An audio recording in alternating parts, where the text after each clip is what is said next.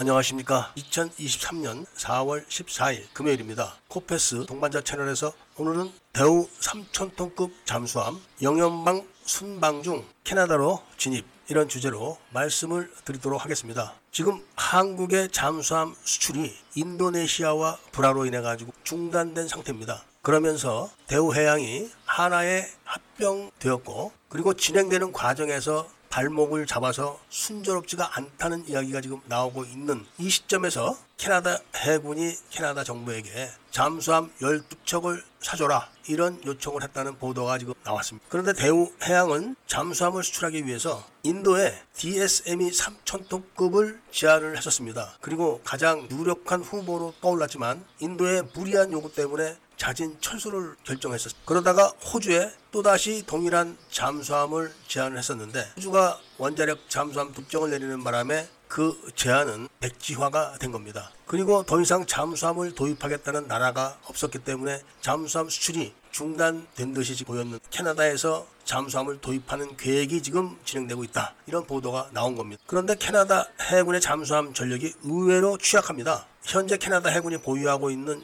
잠수함은 2,400톤급 디젤 잠수함입니다. 이 잠수함은 캐나다 해군이 냉전 후에 간신히 잠수함 부대를 재건을 했었던 발라오급과 오벨론급 잠수함을 대체를 했던 잠수함입니다. 그런데 이 잠수함들이 신형이 아니라 영국이 보유하고 있다가 원자력 잠수함만 운영한다 이런 결정을 내려서 폐기했던 잠수함을 영국서 도입을 한 건데 영국이 사용하고 있을 때는 업홀더급이라고 불렀지만 캐나다 해군으로 넘어온 다음에는 영연방 국가답게 빅토리아급으로 이름을 고쳤습니다. 그래서 이 네 척을 영국서 캐나다로 옮겨 오다가 그중 한 척이 사고가 나서 대파가 됐습니다. 원래부터 중고였기 때문에 상태가 아주 나빠가지고 운용 실적이 굉장히 저조했었습니다. 그런데 이게 또 수명이 다해가기 때문에 캐나다 해군에서는 신형 잠수함 12척을 도입해 달라 이렇게 정부에다 지금 요청을 하고 있는 겁니다. 그중 가장 핵심적인 요청 사항이 강력한 AIP 기능이 있어야 된다 이런 겁니다. 그런데 현재 서방 국가 중에서 대형 디젤 잠수함을 건조할 수 있는 나라는 한국과 일본과 프랑스가 유일합니다.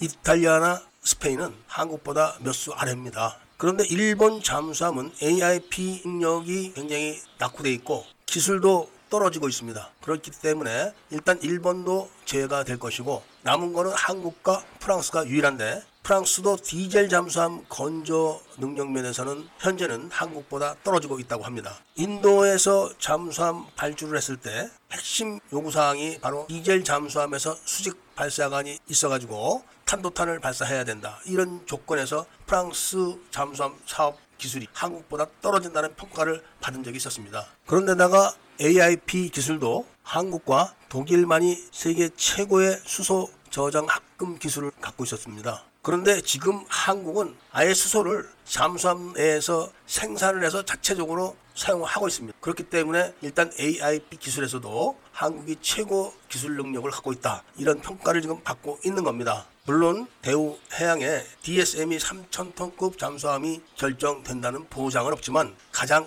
유력하다는 것입니다. 현재 DSM이 3,000톤급 잠수함에는 수직 발사관을 뺀 상태로 수출형으로 제한을 하고 있는데 인도처럼 옵션으로 제시할 경우는 장착이 가능한 거죠. 그렇게 되면 프랑스는 또다시 어려움을 겪게 되기 때문에 그래서 유력하다 이런 말이 나오는 것이고 리튬 배터리 전용 잠수함이 제한이 되게 되면은 한국은 이미 상당히 많은 진척이 있었기 때문에 유리합니다. 아무쪼록 캐나다에서 발주한 잠수함 사업에 한국과 프랑스가 유력한 경쟁자가 틀림없지만 한국이 선정되게 되면은 대우해양이 하나 해양으로 전환이 되는 시점에서 굉장히 합병에 대한 효과를 보게 된다는 건 분명합니다. 그리고 또 캐나다가 원자력 잠수함을 도입하는 게 아닌가 이런 우려를 하는 분들도 많은데 예산상 캐나다는 원자력 잠수함을 도입하기가 어렵습니다. 원자력 잠수함 도입이 결정되면 당연히 프랑스가 유리한 을 점령하고 있기 때문에 한국이 불리하다는 말씀을 드리면서 오늘 이야기를 마치고자 합니다.